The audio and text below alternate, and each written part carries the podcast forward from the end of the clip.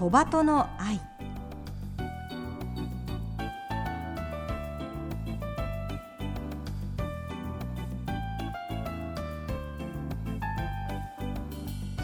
小鳩の愛ポッドキャストまたはラジオクラウドでお聞きの皆さんこんにちは。日本テレビアナウンサー杉野真美です。目の不自由な方が安心して街を歩ける社会を目指してこの番組では視覚障害者も晴眼者も共に役立つ情報話題をお届けしています。ラジオ日本では毎週土曜午前8時15分から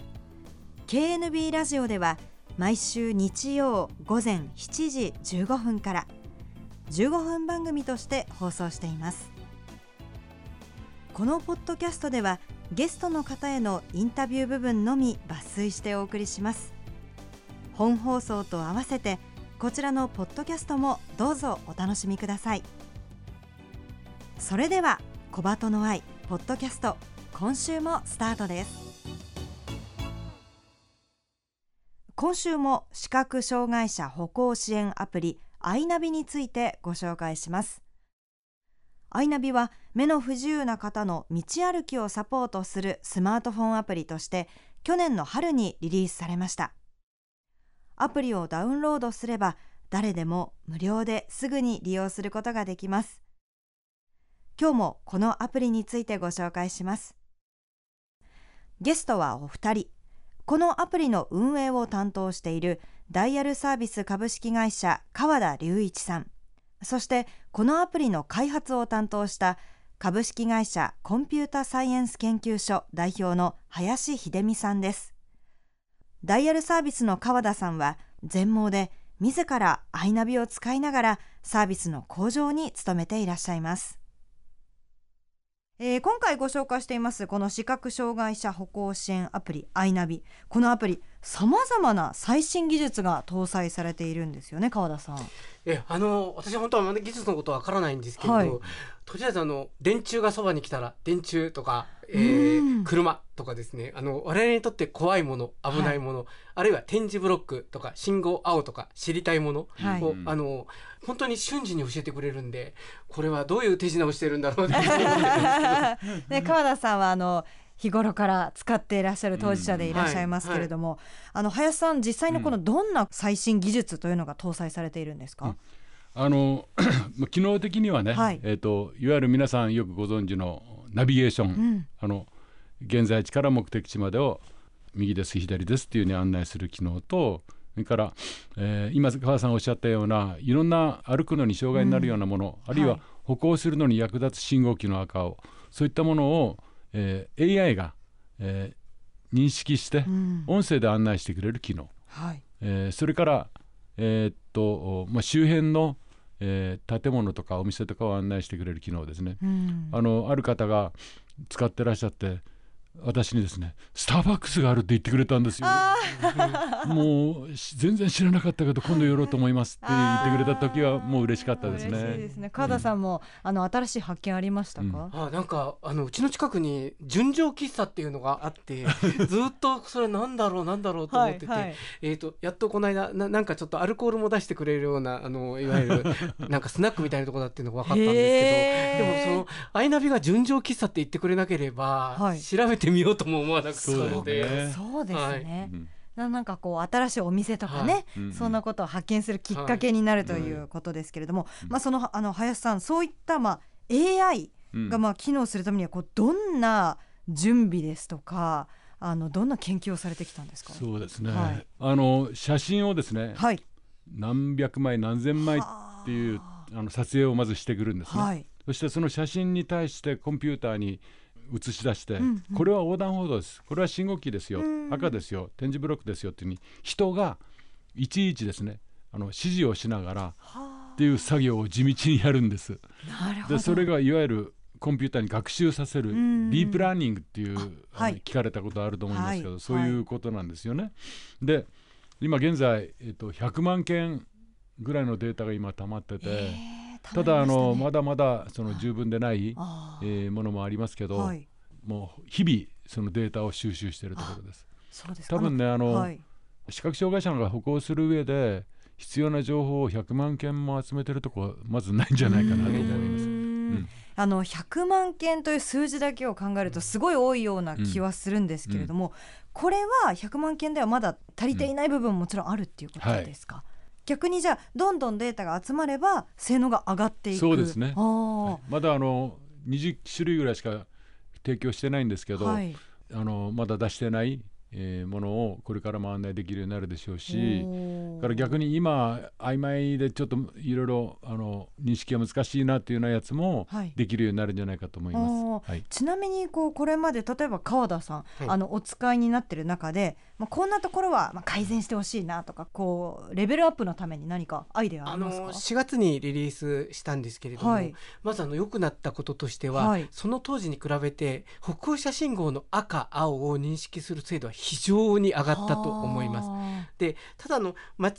う可能性のあるものとして、はい、例えばその私は先天性の全盲なのではよくわからないんですけれども、うんうん、吉野家さんの看板っていうのは赤い看板らしいんですよね。はい、で、はい、えーと、こういう名詞出していいかわかんないんですけどファミリーマートさんは青い看板なので、うんうん、これらの看板を信号青とか赤とかって間違えてしまうことがあるということなんです。で先ほど社長にお伺いしたら、今これは信号ではないよっていうことを AI に学習させてくださってるそうなんですよ。ですのでもう少し時間が経つと多分ファミリーマートは目の前にあるよって言ってくれるようになるんではないかと逆に期待もしたりしてるんです。それからまあサービスに携わっている私からあの、はい、リスナーの皆さん利用者の皆さんのお願いとしては、はい、正しく読み上げないもの、うん、うまく案内できなかったものはぜひ教えてください。はい、それをお願いしたいです。それがあのこのアプリの機能を高める。非常に大切な情報になります。うんうんうん、あの今川田さんからお話ありましたけれども林さんその実際に使ってらっしゃる方のまあこんなところがわからなかったとか、うんうん。うん、これをもっとっていう声で改善されたことって今まではどんなことなんですか、はい、今改善しつつあるやつだ。さっきで出てこなかったけど駐車場の、はい、例えば満空情報なんかが青でそれを遠くから見ると青信号に見えちゃうんですね。要するに青の中になんかぐにゃぐにゃっと書いてあると、はい、あの遠くから信号機のサイズぐらいになった時に間違うんです。でさっきの吉野家のもうファインマンも近くだったら言わないんだけど、遠くにある時に間違う。でそれはえっと今あの母さんおっしゃったようにそのじゃないよと信号じゃないよっていうようなことをあの覚え込めさせる作業を今どんどんしてて。で、えー、特にあのカラー舗装された、えー、なんとなく点字ブロックみたいな歩道なんかもですね、うん、間違いやすいので、はい、これも今、えー、点字ブロックじゃないよっていうような情報を入力したりしてますね。すごいあの皆さんの声は、まあ、4月からもう何回もそれは、うん、あのバージョンアップやってきてまして、あのこれからどんどん良くなるんで母さんおっしゃるように、はい、あのぜひぜひね、はい、あのこここうだったああだったっていう話を、はい、えー、皆さんから聞かせてほしいですね。具体的にですね、この場所の信号がダメだったとか教えていただけると大変助かるんです。いいですね。やっぱり実体験に基づいた声が一番ですもんね。実際に今改良に取り組んでいることって林さんありますか？あの一番の課題はですね、えっ、ともうこれは Google マップでも何でもみんな同じ問題なんですけども GPS の誤差なんですね。で街の中特にビルが立て込んでるところは、はい、GPS の電波があの乱反射して、うん、で位置が10メートル20メートルずれてしまうんです。でそれをどうやって改善するかっていうのがこれ非常に難しい問題なんですけども、ね、ただ新しいその iPhone なんかについてる表示でついてる距離を測る仕組みなんかを利用してその誤差を修正したりあるいはあの精度の高い案内ができるように、えー、ならないかという研究なんかも今行っています。うん、えー、それから皆さんがあの言われてるバスとから電車の乗り換え案内ができないかっていう話もあって、まあ、それもひょっとしたら有料になるかもしれないけど、はい、えー、取り込もうということも考えています。そうですか、はい、楽しみにしています。川田さんはどうですか？そうですね。あの、はい、私どもダイヤルサービス株式会社はあの電話による情報提供を55年ほど続けている会社ですので、うん、そのノウハウを生かして今あの例えば目的地まであとちょっとなんだけど、えーとそのえーと、GPS の誤差のために到達できないというようなお客様に対して、うん。うんはい、オペレーターがカメラ越しにあともう10メートルぐらいで左側ですとかそこですとかですね。あるいはあのお買い物のお手伝い、えーと、はい、お弁当はその棚の上の方にありますよ、うん、みたいなことをお伝えするようなサービスができたらいいなというふうに思っております。その本当にアイナビっていうそのまあ AI ですとか、はい、まあ、iPhone の機械を使うものと、まあ、人の声でのサポートというのも両方できたら、うん、やっぱり川田さんもこのユーザーとしてもより安心感が高まりますか？やっぱり AI の後ろに人がいてくれるっていうのは安心感につながると思います。うんうんうん、そうですよね。あのアイナビはね日々日々進化させてます、はい、でもまだまだ未熟なでもあるんですけれども、うん、あのまあ、先ほどから話をしてますようにぜひ少しでも